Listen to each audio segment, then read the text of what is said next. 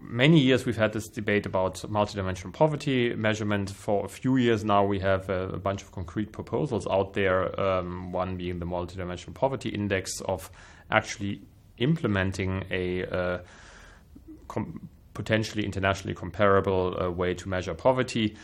And um, but many open questions remain. You know, how does this relate to um, uh, income poverty dynamics? How do uh, how can we measure uh, MPI dynamics over time? How uh, can we really find comparable indicators across countries? And so, you know, this workshop was particularly looking at this linkage between MPI dynamics and uh, income poverty dynamics, and I think that's just very important uh, to study because to some degree this multidimensional poverty index is still rather untested. It's new, and we need to learn more about it and see how it uh, works in practice. Uh, and um, so this is an important uh, milestone in uh, in doing precisely that kind of analysis. Apart from the fact that you know there's a great deal of heterogeneity uh, in uh, how um, multidimensional poverty and uh, relates to income poverty, and that often has to do with policy, with country conditions. But some of the things are still not so well understood, maybe having to do with indicators and weights. Um, I think some of the common themes that are uh, coming out is first, in a static way, there is a big mismatch between uh, those who are identified as uh, multidimensionally poor and those who are identified as income poor. That um, the surprise to me is that there is, in many studies, we find nearly as much or sometimes even more dynamics in MPI poverty. I would expect it much lower dynamics there.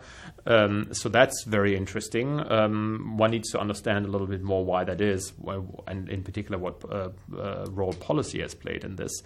Um, the other um, thing that's kind of interesting is that um, the intensity of MPI poverty seems to be rather static. That doesn't change very much, but it's the head count, just the number of people who are affected, it seems to be going down uh, um, substantially.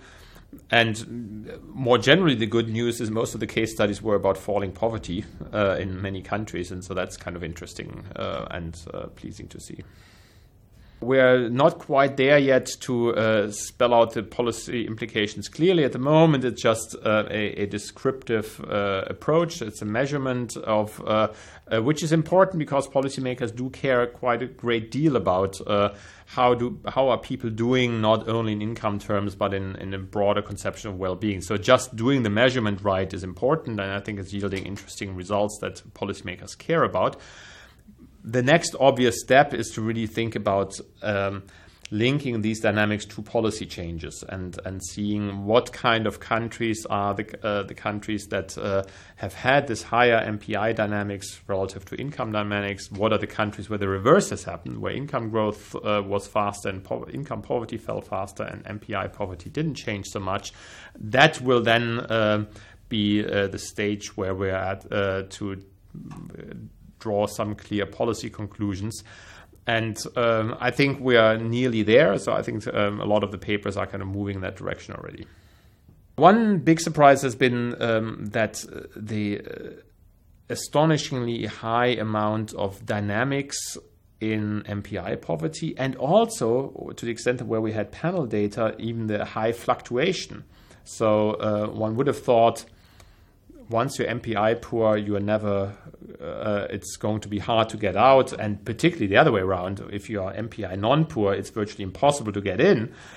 That doesn't seem to be the case. It seems to be that um, a substantial share of people who were non-poor in MPI terms are falling uh, back into poverty, and one really needs to study that uh, because I think uh, that's uh, very interesting. And of course, the converse that they are getting out is also very interesting. Uh, some of the things off uh, can relate to people moving, for example. You, you move from um, uh, a rural area which just got uh, access to services and to an urban uh, informal settlement where you don't have the access to these services. You know, you and therefore you're suddenly you're falling down in MPI poverty. Um, you know, health conditions may deteriorate. Um, there may be um, uh, so that may be an issue. Um, and then there may also be a kind of generational issues. Um, so there is um, um a new generation of people is heading the household, um, and um, they bring either better or worse uh, MPI characteristics with them. And uh, so that, those are the kind of things that uh, could be happening. What this workshop has, in, in, the sense in which this workshop has moved the agenda forward, is that um, I I think that we now understand much better the linkage between uh, MPI poverty dynamics or, or multidimensional poverty dynamics and income poverty dynamics, and uh, that it appears that um, multidimensional poverty indicators can be used um, for tracking of poverty in um, better than was uh, maybe anticipated or maybe uh, uh, people would uh, presume. Uh, and so that in a sense there is a lot more policy messages in there when one is doing um, uh, this tracking of multidimensional poverty. Um, and uh, and in some sort of sense, it may actually be um, better than tracking income poverty because it may um, be more looking at long-term well-being than um, than at kind of current the current situation.